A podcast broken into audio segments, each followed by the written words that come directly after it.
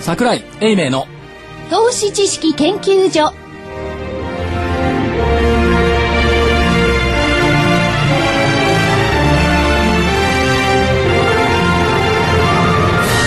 皆さんこんにちはこんにちは。こんにちは。桜井英明の投資知識研究所の時間です今日はスタジオに桜井英明所長こんにちは正木昭夫隊こん長にちは。福井主任研究員こんにちは。そして新人研究員の加藤真理子でお送りします。さあ、今日の日経平均大引けです。えー86円飛び3銭安の8983円78銭。86円飛び3銭安の8983円78銭でした。え出来高が概算で13億4676万株、売買代金が概算で7837億円でした。まあレンジには入りましたけども9000を割り込みましたとですねところですね、今日ね朝から出かけてたんですよはい。で寄り付き7円安ぐらいから始まったんですけども、もうずーっと安くなってきて、ずっと。あ9000割れてきたというような状況にはなっていますね、場にいないと安いのかなやっぱ場にいた方がいいのかなあそう西の方に行くと高かったんじゃなかったでしたそっうけですね。うん。そうですね。で、えーっと、売買が低調っていうのがあるじゃないですか。はいこれ理由がやっぱりあって、なんで安いのかはい。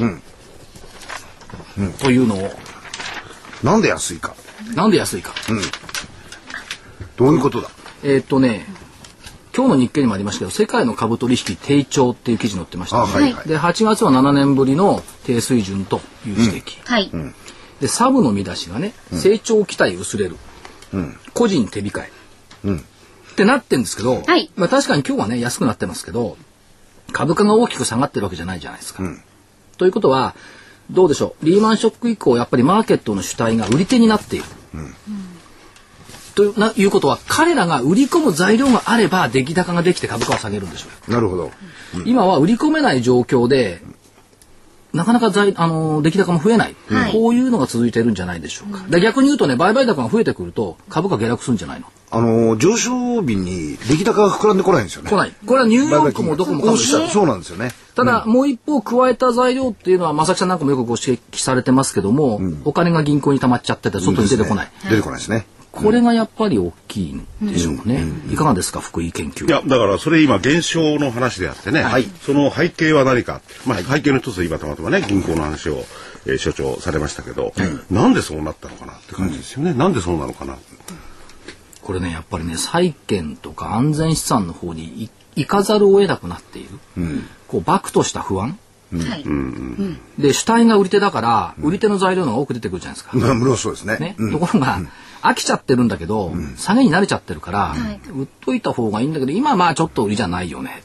で債券まあマイナス利回りでもいいから買っておこうかって言った、この約3年間かな3年間4年間か4年間の投資心理がちょっと邪魔してるような気はしますけどね。うん、だからそれはねあのニューヨーク市場みたいに、まあ、あの高値を更新したような市場に当てはまる話だと思うんですよ、はいじゃあ日本市場はね、はい日経平均見てると別にこんなとこで売る水準かよって感じもするんですけどねそうだからだから売りにくいでしょ、うん、売りにくいっていうあのう売り手も不在じゃないかそんなそれ感とじがねし、ちゃあうんのでね、すねある意味ではね、その象徴的だったのはね、これ昨日の日経か、はいえっ、と、コラムで白真っていうのがあるんですけども、激震増進インサイダーっていう特集を今週やってるんですね。紹介されてるのが野村の機関投資家営業部の元部長さん。やってましたね。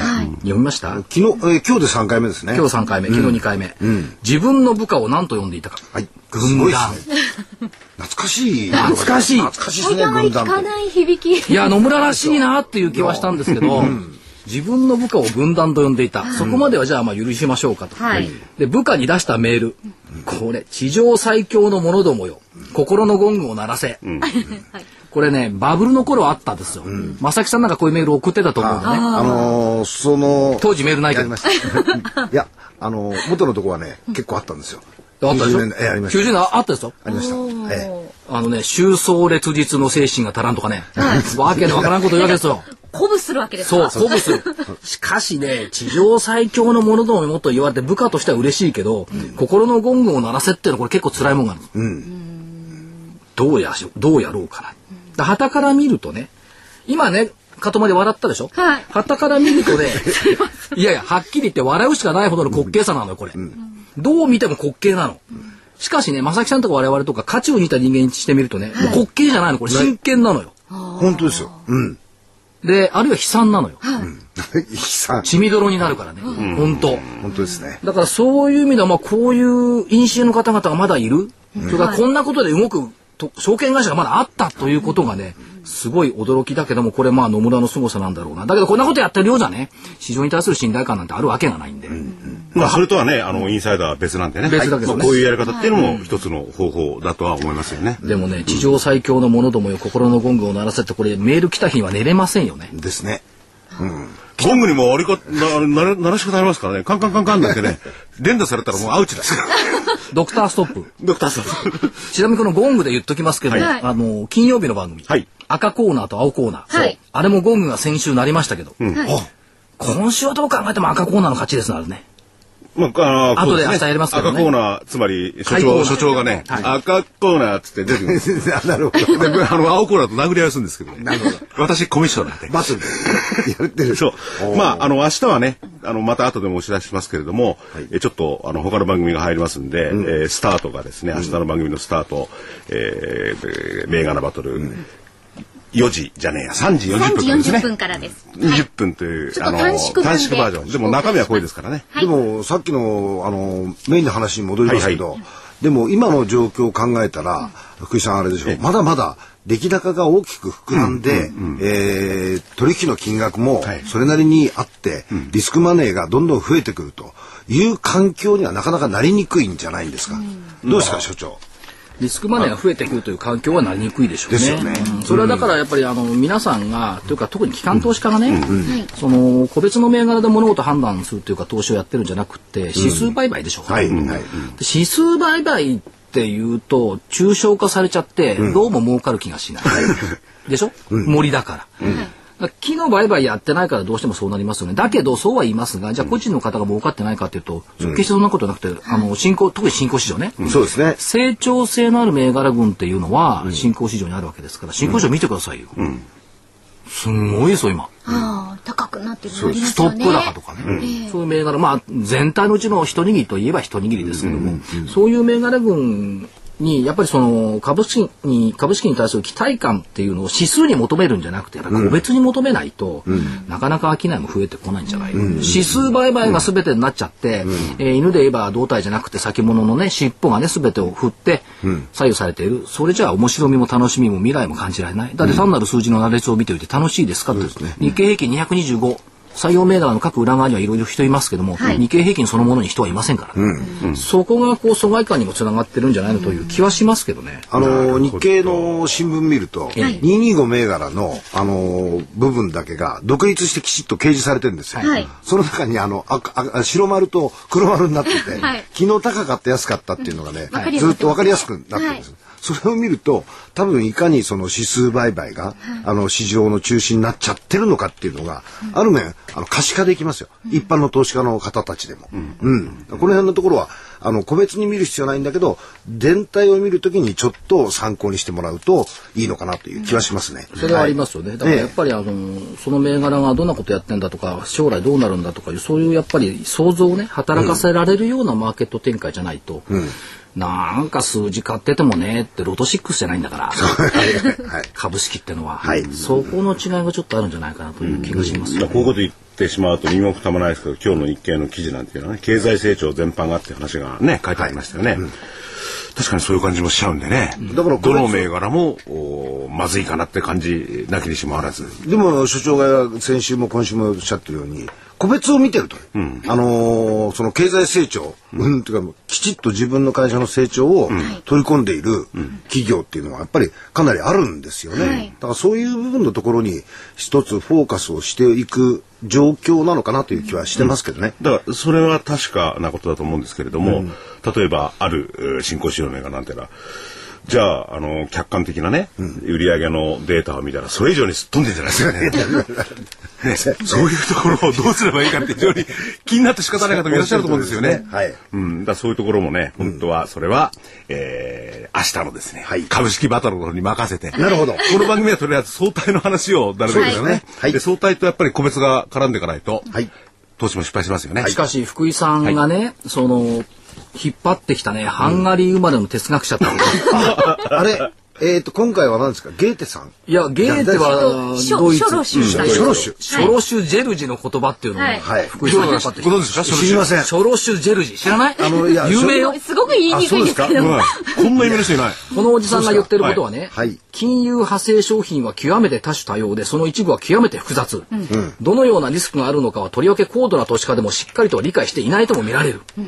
で、この哲学者が言ってる、ちなみに私は高度な投資家の一人だとされているが、新商品の一部は、賭博を許されていない機関投資家が賭けをできるようにすることを目的に設計されているように思える。なるほど。非常に複雑なことを言ってるの。なるほど。哲学者が真正面からデリバティブを語っている珍しい言葉。これはあの、金融デリバティブを指してる言葉ですか、はいそうです哲学者ですけどね。ショロシェ・ジェルジさんジ。ェルジさん。うんで、まあ、あの、弾けた後なんつってんですかこの人。あえいや、弾けた後は言ってないんですけど、言ってないですかで、このおじさん、知らない本当に正木さん。知らないです。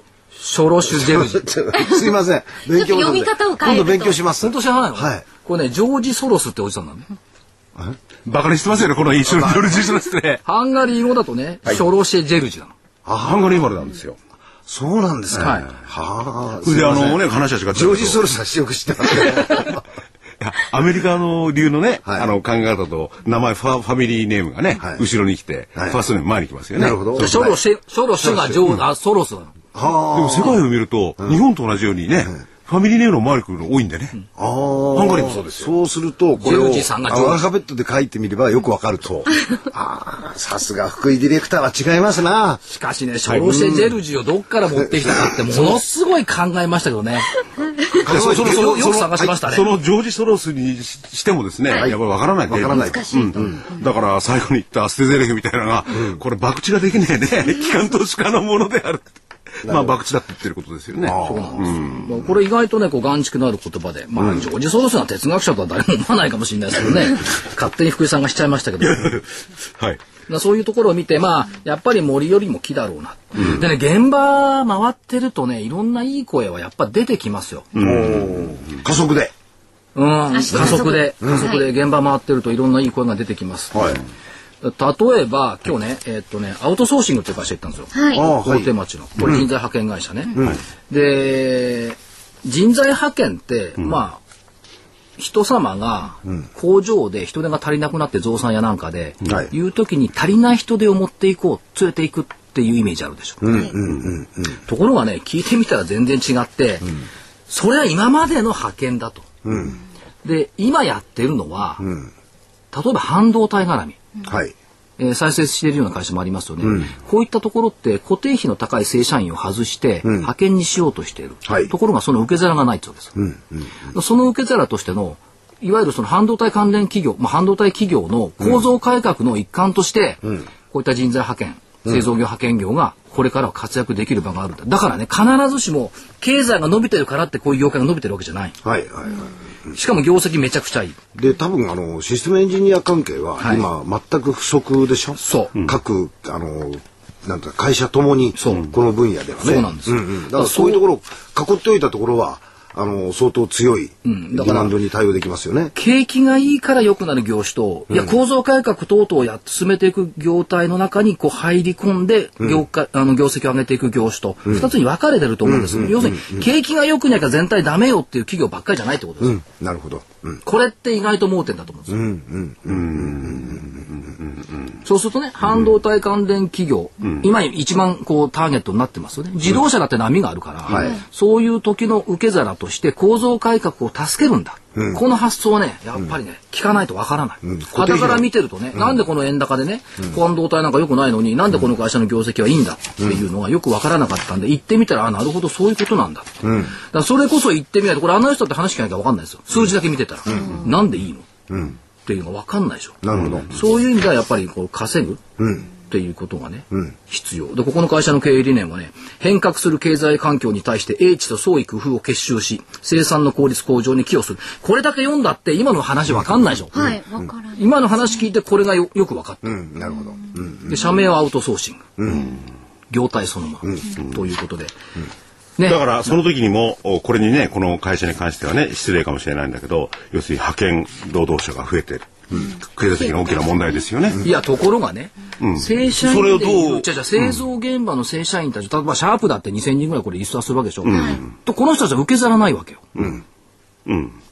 とこの受け皿がこういうね、派遣会社のところに行って、いろんなところに派遣する、製造業として。これは、その人たちのためにもなる。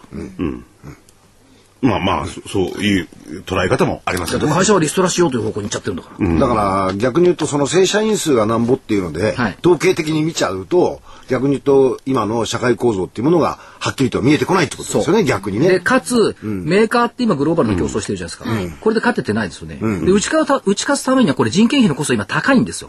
そのためにそのアウトソーシングが必要だ。はいはい。これ社会が必要としてるんだっていう立派な理念。それねいやいやまずいですよ、そ別れに別。アメリカなんていうね、人材コストって非常に日本より高いわけですよね。うんだからそれと比べたらね、今のは成り立たないと思うんですけど、ところがアジアはよっぽど安い。あアジアはね。まあアジアそとこ対と抗競争してるら。から。それから、正社員で抱えていると、例えばその独身料とかね、はい社宅の問題が出てきちゃう。福利厚生。これも大変なのよ。ただあの、そういうアウトソーシングとかいろんなところに行くとその個々人の人たちの能力によって、はいい、ただける給与っていうのがだいぶ変わってくるんでもちろん。ところが社会も変わってんのよ。あおっしゃる通例りえばね、熟練工がやっていた仕事、今機械ができるようになっちゃった、そうするとコスト合わない。当然ながら。で、年功序列だから、年上の方が給料高い。そうじゃなくて、今、年功序列で、熟練した人がやっていた仕事、機械やるようになっちゃった。そこのね、このね、ちょっと変化っていうのがはねい、どうしても、いい悪い別よ。そこの変化っていうのがある。うんだから僕はね、言ったら、いいいい悪いの部分でね、個別の株をよく見れば見る見るほど、この会社が社会的に何をね、果たしているのかとかね、あの、社会貢献も含めて、見ちゃうことになると思うんですよね。その辺の投資家の、うー個人投資家の方々の心のバランスっていうかな。でも当然そそれどうすこんのはかなそこはまあ見ていかなくちゃいけないけども、ただそれひいてはねその日本の企業を支援してるんだから、そこはねやっぱりあの貢献してるっていうふうに考えた方が私はいいと思う、まあ、そもそもあのインベストメントって、ある一定期間の成長を取りましょうっていうのが、インベストメントのあのりあの心理じゃないですか。まあまあ、そううでん、すねだ。からそういう面でいくと今みたいなその全体の流れの中で成長する企業のある一定の期間利益をきちっと投資によって確保しましょうっていう、まあこれには合ってるわけですよね。まあ、だからその、一つのね論理だけで企業がね、その生産を拡大するから人が必要だそればっかりじゃないんだよっていう,、だからいろんな視点が必要だよっていうことを言いたかったんですね。ね、企業の話になって、そういう話になりますと、次のお知らせの後はね、はいえーまたちょよ成りよ長り成長企業のそう、成長企業のね、現場をえー素晴らしいね、えー管理も素晴らしいことをされてるんですね。ね、支店長。しかもあの社名が業態を全くそのもの表してる会社ですからね。はいこういうとこだと安心して投資もできるんじゃないかななんて思ってなんかするんですけどね。はいじゃあお知らせですね。はいはいはい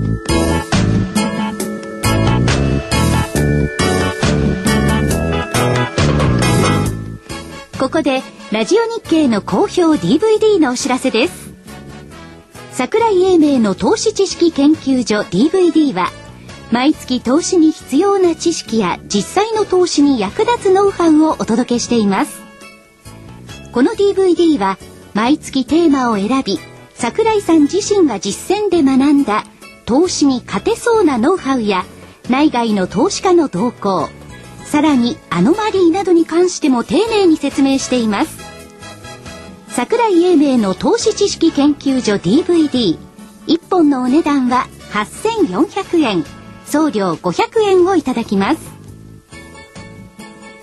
また徳間書店の大岩川源太さんの投資カレンダー実践塾 DVD も毎月発行しています来たる月の投資戦略をどうすればいいか投資カレンダーに基づいて大岩川源太さんが分かりやすく解説します投資カレンダー実践塾 DVD お値段は1本7350円送料は500円です桜井さんの DVD 健太さんの DVD お求めは東京03-3583-8300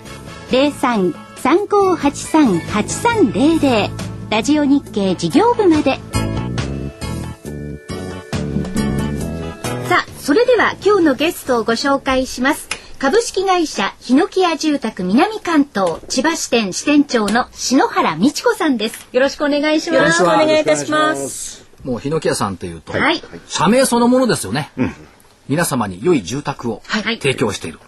その最前最前線で、えー実務をやっておられますけども、普段のお仕事ってどんなことがおやりになってるんですかそうですね。あの普段はあの支店事務所の方で席は構えてるんですけれども、そこから今六し六展示場ほど、はいえっ、と回るような形で、はいまあ展示場行って、はいまあ社員と話をして、ええまあ今月どういう形で動くかとか、はいそういうことでいつも回らせていただいてます。でもなんか率先してお客様の前に出ていくらしいです。実はそうはおっしゃいながら。そうなのうん私が出ていくと決まるんです。さすが支店長。いえいえいえ。ところでね、ひろきわ住宅さんっていろんな企業があってあれなんですけれども、まあ、ね、この名前を聞いただけで何やってるかわかるんですけれども、どんな会社なんですか、まず。そうですね。あのまあ基本は住宅メーカーなんですけれども、うんそこでえっ、と地球に優しいエコな住宅をあの適切な価格であの提供してるっていうのがヒノキ屋住宅です。はい。ほらエコがポイントよ。はいほら、こう、わかるじゃないですか。何何やってるか、社会に貢献してるっていうのが、はい地球に優しいですよ。いや、さっきのアウトソーシングだと人に優しいですあ、。そっか。企業にも優しいですよ。 というのがありますよね。で、なんかあのー篠原さんは姉御肌。まあラジオで見えないでしょうけど見えないでしょうけどね、要するにねチームの盛り上がりをね、非常にうまくやってくれる。でもなんとなくこうついていきたくなるような雰囲気をお持ちですよね。ありがとうございます。す。だからそういう意味ではチームワークを非常にうまくやっていただいてる支店長さん、ということ。その秘訣はどの辺にあるんですか毎晩飲み行くとかそういうわけじゃないですよいね。や、前は飲みに行けない。私たちあ、そう。はい。あの、なるべく展示場を多く回って、まあ、社員の耳に、声を耳に傾けて、えまあ、どうやったらうまくいくかっていうことを、まあ、あの、縁があって私の部下になってくれたはい人間ですから、はいあの、どうしたらもう、ヒノキ屋住宅で、あの、気持ちよく過ごせるかっていうところを一番考えるところですね。なるほど。はい。かつ部下の方っていうのはやっぱり男性が多いじゃないですか。そうですね。男性に対してはどういうやっぱりこう優しい指導するんですか熱血指導するんですかあ、そんなに私は普段はそんなに怒らないです。軍団とか言わないんですあ、ね。言わないです。 普段普段はですね魂のゴムもれんだ。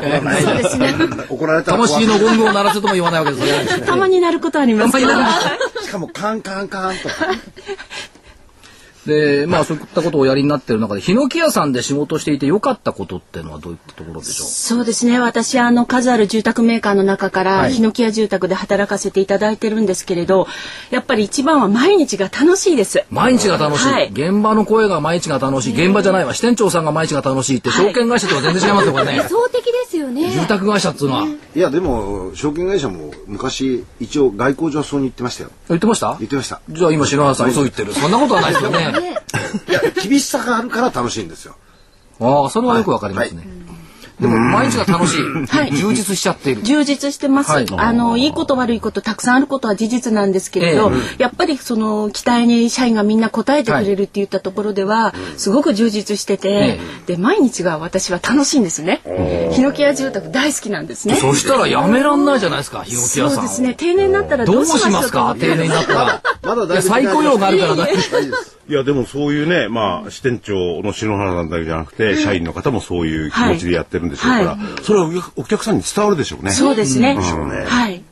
基本私はあのやっぱりその会社が大好きでなければ、自分の商品は売り込めないと思ってますそれので。はそうですよね、はいお客様が大切な、まあ、小物じゃないですからね。そうですね1000万か2000万とかいや大切なお金になりま一す生の買い物ですからね、一生に一度のね。で、それを託す。住宅会社っていうのは、それはやっぱり信頼感をいただかないといけないし、信頼感いただくためにはやっぱりご本人が信頼解消してないと、そうですねいけないってはい言ったところがありますそようね。ですね。だからまあ自信を持って、はいあの営業にはうちの住宅を売るように、それは指導してます。なるほど。だからそういうね、あの皆さんが社員、ね、支店長をはじめそういう方だと、お客さんも安心できますよね。そうですね。あのまあ住宅まあご提供させていただいて住んだ住んでいただいた後にヒノキ屋住宅のうちあったかいとか、そう言っていただけることがもう営業としては何よりのご褒い美や、なんですヒね。ノキ屋さんの家は冬はあったかいに決まってるんですよ。夏涼しいですよね。夏は涼しいに決まってるんですよ。あの何でしたっけ今夏なんだあのヒノキ屋さんのあの断熱材のアクアフォームを使ってるから。あれはすごいですね素晴らしいです。でアクアフォーム使って屋根の上に太陽光パネルを置くと、電気作るでしょ、はいで、売った電気と使った電気が、ほぼね、チャラ以上で、戻りの方が多い、家が多い。すごいエコ住宅なんですね。そうなんですよ。だからはい。太陽光パネルだけじゃダメなの。断熱材を入れないはと、いその効果がそ出うでてこすない。ねね、そうですね。相乗効果。そう。で、支店長ご存知かどうかわかりませんが、あの、アクアフォームね、はいあれ、ヒノキ屋さんでは、はい原材料を海外メーカーから入れてるんです。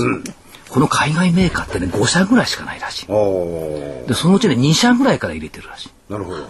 直接よ。直接ということは、当然ながらコストダウンしてる。ですね。はい。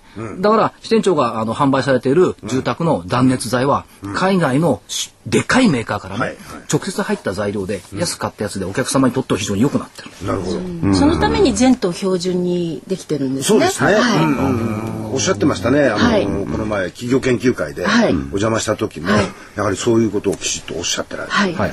で、今、今年は多分ね、2万2000頭ぐらいに、アクアフォームが入っていく。これがまたすごくてね、一昨年がね、多分9000頭弱なのよ。はい去年が1万5500頭、今年が2万2000頭、莫大に伸びてる。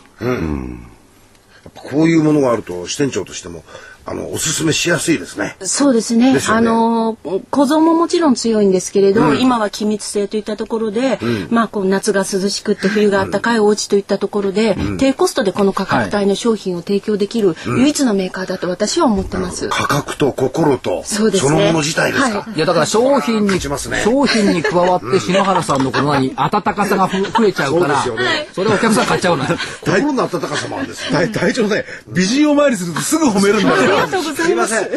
で、あとね、ヒノキ屋さんのね、実はね、秘密の、秘密の話が一つあるの。こ秘密の話、あのるん間ですねか、、近藤社長からチラッと聞いたの。うんこれね、秘密の小部屋。はい秘密の小小部屋あの、ヒノキ屋さんのね、本社って埼玉県の久喜の駅の前にあるんです。ありますね。で、ヒノキ屋さんね、あの、久喜の駅の近くにね、土地3000坪有給地持ってるの。有給地。有給地。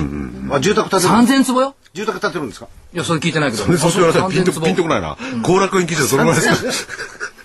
三千坪だから3000坪三ずれ点た三平米かける三千よ。 3000円でしょ それ、それがどのぐらいなの一万平米ぐらい。で百メーターかける百メーター。ほら、私立文系だからやめようやめよう。はいやめようはい目指すの。その三千坪にソーラーパネル引き詰めるんだって。おうでね、みんなメガソーラーとか言ってんじゃないですか。孫孫さんとかもメガソーラーとか言ってるけど、あれ遠くの場所にやってっからほとんど人目につかないじゃないですか。空気の駅の近くにソーラーパネル引き詰めたら、すごい目につきますよ、これ。でしょうね。 100メートル、100メートル。お広いですよね。まあね、えー広いですよ。だからこれね、あのー宣伝効果ものすごいと思うんですよ。これから引き詰めるって、引き詰めると社長、ちらっと言ってましたから、 あそれでそこでいろいろ研究したものをまた住宅作りその上に乗せるところをフィードバックするわけですね。やっぱそういう技術的なこともねや大変必要ですからやっねて。るって言ったところですよ。これ内緒のお話ね。まあ放送してます けど、放送してるけどね。いやー話違うけどボルトなら9秒ちょっとで走っちゃうんだ100メートルだと。それ全然。我々ほらボルトじゃないから。私私立文系じゃないですか。社長にどっちかっていうと理工系なんで。あの匂いがプンプン。いや、社長も私立文系だと思う。あそうなの。ん。でも我々よりも数学得意ですね。あの方。あ、入試あそこ数学あった私立でも。でしょうん。まあそれはそれとしてはい。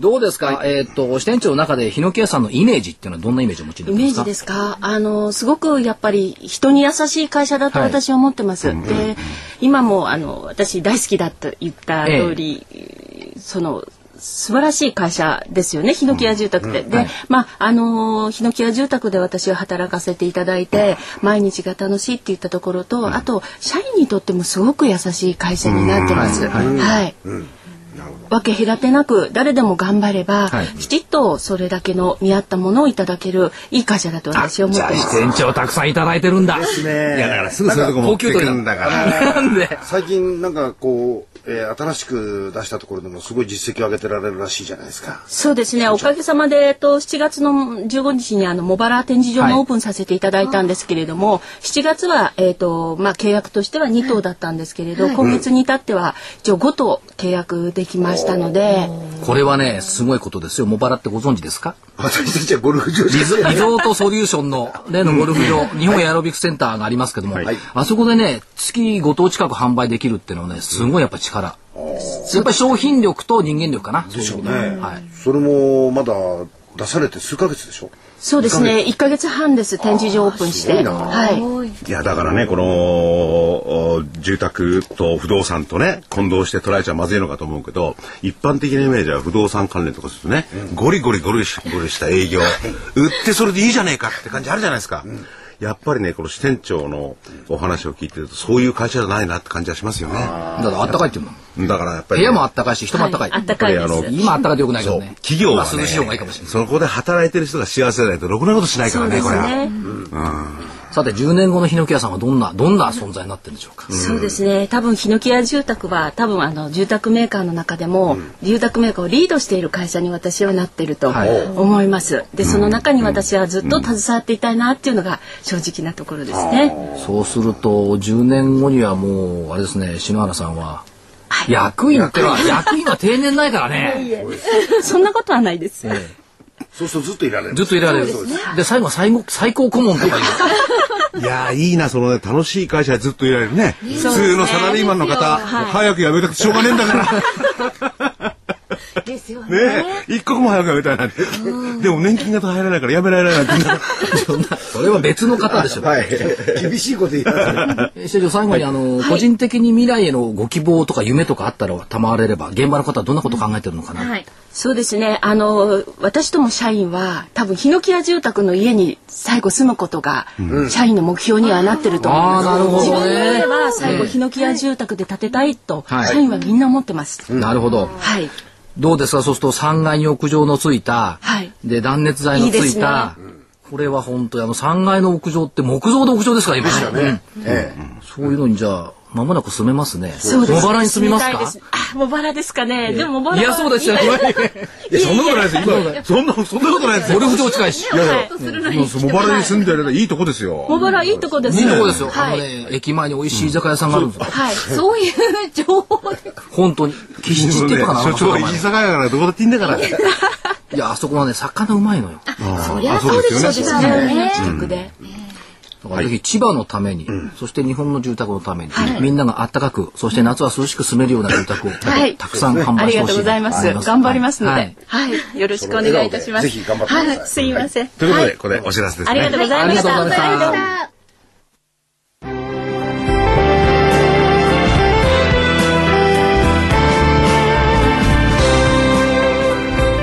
エクラフチュール W サマープレゼントキャンペーン先端医薬品開発のナノキャリアが東京大学と共同で作り出した新しいタイプの美容液エクラフチュール W7 月から9月末までの3ヶ月間限定でお求めいただいた皆様の中から毎月抽選で50名様にもう1本プレゼントさらに期間内にお求めいただいた皆様全員に1000円相当のサンプルを2本差し上げます。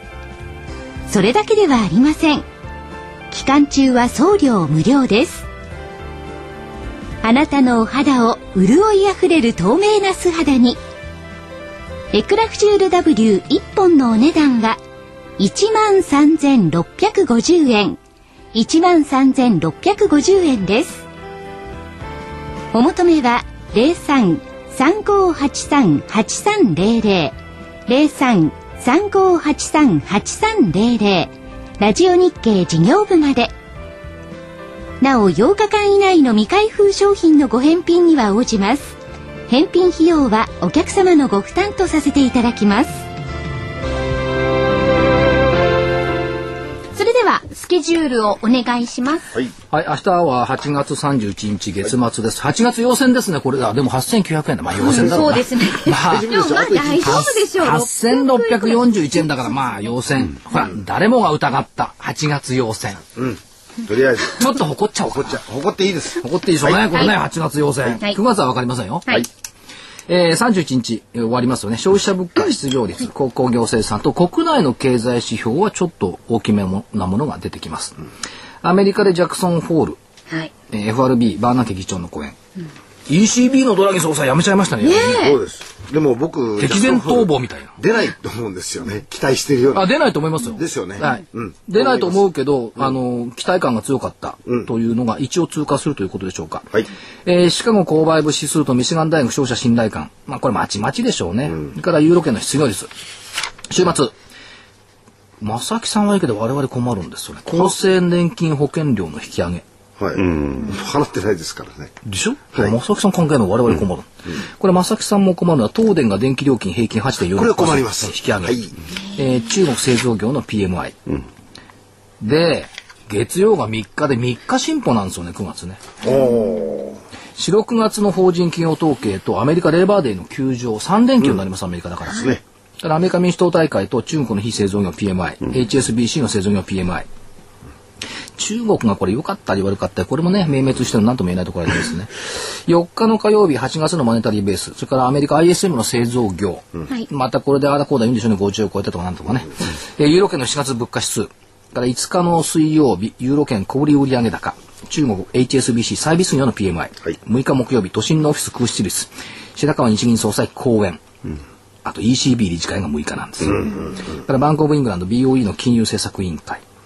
だからどうせこれ言うんでしょうね、アメリカの ADP 雇用統計、ISM の非製造業、スペイン国債入札、あとはスペインの首相とメルケルさんの会談、はい。 7日金曜日、7月景気動向指数とアメリカ雇用統計、これ来週、先月16万人でしたよね。いいんじゃない、これ以上うん、20万人に近づくような気もするんですけど、まあ、なんとも言えない。なんとも言えない。ブラジルがお休み。で、日経平均の見通し、先週の見通しは、下が8641円、えー上が9332円といったところで、名古屋からお伝えしましたが、はい。ははいい。えーっと、来週の見通し、はい下限8812円、はい8月7日、高値窓分け水準、えー上限9332円、これは一緒、5月1日安値窓分け水準ということで、レンジは500円ぐらいのところに幅狭めました。はい。下がちょっと上がったんですね。下は上げました、といったところです。それから、満月と新月のアノマリというじゃないですか。はいうん今綺麗ですよね。あの夜。昨日見ると大変ローマンチックな正木さん。はい。明日が満月なんですよ。はい。それはそうとして、えーっとね、6月4日の日経平均の安値、8295円。この日満月。うん。 7月4日のその後の高値9100飛び4円。はい。この日満月。で、7月25日8356円、31日8695円と、ちょっと上がって下がって、あ、下がって上がったんですが、8月3日安値8555円。はい。 8月2日が満月。うん。ということは満月を挟んで、上がって下がって上がってっときたパターンだったんですよ。はい6月以降、で、ここで満月が来ると今度は下がるパターンになるのかなと。明日満月だから。ですね。と思うでしょう。はい。ところが、ん8月で満月が2回あるのよ。ああ。 2日と31さっき日。やってましたね。はい、うん。で、満月のパターンって、ふまあ、変化と加速のどっちかなんですよ。うん。で、ここまで変化できたけど、ひょっとしたら加速になってくれないのかな。うん。まあ、今日下げましたけどね。うん。あのー、騰落率で122とかなってるじゃないですか。はいだからちょっと目先的に。だから調整というかね、ちょっととどまって、そこからもう一回上っていうパターンにしてほしいな。9月みんなほら安いって言ってるから、はい。はい。人の逆行こうかなと。ということは、所長、9月も高い。 9月も堅調と読んでる。堅調。はい。わかんないですよ。ボロボロになったりしてね。泉代表の勝ちみたいなね。えー、ただ31日ワイモンヒあの、ジャクソンヒル、これを通過するんで、まあ、あとはヨーロッパの問題はここまでな何も進展は多分ないんでしょうよといったところだから、まあ、加速であってほしいなという気はしてますけどね。まあ、まだ依然として割と強気スタンスは変えてません。とでいもったこれの一つのポイントとすると、はいひょっとしたらニューヨークダウが結構強くなったりして。ニューヨークダウはね、いや、ニューヨークダウ強いし、それからナスダックはアップル効果があって強いし、決して ニューヨークはダメじゃないのよ、今。アキライは昨日で41億株かな、今年、44億株か、今年最低になってますけども、弱くはないですよ。ですよね。うん。だって S&P だって1400ポイントよ。うん、そうですよ。うん。もう目標はるかにす過ぎてんだから、今年の。高すぎるっていう声が結構出てますから。これでも、それキープしてることがすごいと思います。はい。それではお知らせに行ってよろしいでしょうか。そうですね。はい。はい。えーまずは投資家の皆さんに、えーイベントのお知らせです。ラジオ日経プロネクサス共催企業 IR& 個人投資家応援イベント第2弾を9月8日土曜日横浜で開催します。杉村富夫さんによる株式講演相場道の極意や桜井英明さんの後半相場の勝負銘柄も注目です。どれですか桜井英明さんって。うん所長。は所長ですよね。 それになってたえ、勝負銘柄になってたい。いや、やる人は変そういうことで化しましたかいや、じゃああのね、ホームページはね、成長株の見つけ方になってるのよ。あ、どっちもやります。あ、じゃあ、成長株の見つけ方、勝負銘柄、両方ともそうそうそうお話になりますのはでい、より注目してください。はいアウトソーシング、日清工具、システムインテグレータなど、キラリと光る成長企業の IR プレゼンなどもお楽しみに。これアウトソーシング今さっき喋った話。そうですねアウトソーシングまあねシステムインテグレーター、正木さんと一緒にほら会社訪問して枝豆ごちそうになっいてやー、いい会社でした。社長がね、新潟出身なのよ。じゃあ、だだ、あ、じゃなくて、黒黒沢崎の枝豆をね、わざわざそう取り寄せてくれてね。じゃあ美味しかったですね。はい。いや、別に食べ物でやってるわけじゃない。はい。出演は経済評論家の杉村富夫さん、株都庁カタリスト桜井英明さんが会場でお待ちしています。プレゼント抽選会のほか、500円のクオカードやお菓子の詰め合わせ、エコバッグが協賛各社、協賛社から来場者全員へプレゼントされます。9月8日土曜日、横浜そごうにある新都市ホールで開催します。企業 IR 個人投資家応援イベント in 横浜。ラジオ日経のホームページからもお申し込みいただけます。抽選で300名様に地図入り招待状をお送りします。どうぞこの機会お見逃しなく。お待ちしております。えっ、と、あの、出演される企業が、プレゼンテーションされる企業がな、アウトソーシングと日清工具とシステムインテグレーター。ああ、いい企業ばっかこりれですね、プレゼンテーションじゃなくてね、私が迫ることになってる。おお実は。対談形式。対談形式。おおなるほ迫るのよ。気持ち悪いね、桜井が迫 るの。違う意味で。 はい。あっち行けなんて言われて。 はい。えーそれではですね、投資知識研究所の DVD、い8月号が本日発売になります。待ちかねてたんだ、これ。はい。桜井英明の投資知識研究所2012年8月号。誰でもわかるオプション取引第1弾基礎編です。日本屈指のオプション通桜井英明がオプションのツボを超簡単レクチャー。ということで第1弾が基礎編。本日発売です。そして来月は第2弾で実践編が発売になります。はい。えー価格の方が8400円に送料500円となります。また、あの、第1弾、第2弾をセットでお求めいただきますと、通常の本体価格が16,800円になるんですが、お得な2,100円もお得になる、セット価格、14,700円でお求めいただけますので。日本組でねはい。この第1弾、第2弾セットで、ぜひ、ね、あの、お求めいど。たこだけれれでばと加思い藤ます。さんもきちっと分かっちゃうわけですね。はい、今、あの、基礎編、です基ね礎を学びました。学びましたね。オプションをね、あの取り組まれる方増えてますんでね、はいえーこれを機にオプションぜひね、あの勉強しあていのただいて、ー、オプションってね、みんな言葉だけが先っ走りしてるんですよ。はい。コール、プップットト、ストラドル。はい。言葉だけが先行き、あの、先走りしてるんですが、基本に戻ってね、優しく解説してくれるものってあんまりないじゃないですか。はい。で、何が一番困るってね、コールはわかるんですよ。問題はプット。はいはい。売る権利を売る。で、プットの売りって、さすがにあの、新人塊研究員も、約50分、はい。理解するのにかかりました。はい。ねもうわからないを連発しました よね。これ映像で見て、はいあの本読まれるとすごく理解度が進むと思います。いや映像で見るだけでいいですあそうですか本は読まないでああ本はいらない、本はいらない。本で読んでも全然頭に入っいや てこだかならいん本です当よに分かりね。にくいんですよ。よく言う、だからよく言う言われるね、説明は、プットの売りっていうのは、売りの売りだから反対で買いだろうって、こういう説明多いんですけど、全くこれ何言ってるか分かんないですよね。分からないんですよところがみんなこれで済ませる。で、そうじゃない分かり方っていうのをこれは語ってますから。なるほど。ははいい。はい。まずこのね基礎編基礎をちゃんと固めていただいて、で次の来月号は応用編とね、はい実際にどういう形実の践編ですね取り組みをされればいいかこの2つが揃えば、あなたもオプション2と。はい。で勉強もう一回勉強しようかな。あ、ぜあ、お安くしておきますよ。そうですね。まさきさんの場合は。はい。ひ、特別価格ですか。いやいやあのこれ特別価格ないです。あ、何ですあかないそう人とそう申いしておうり人ます人によってねそういうのはダメ。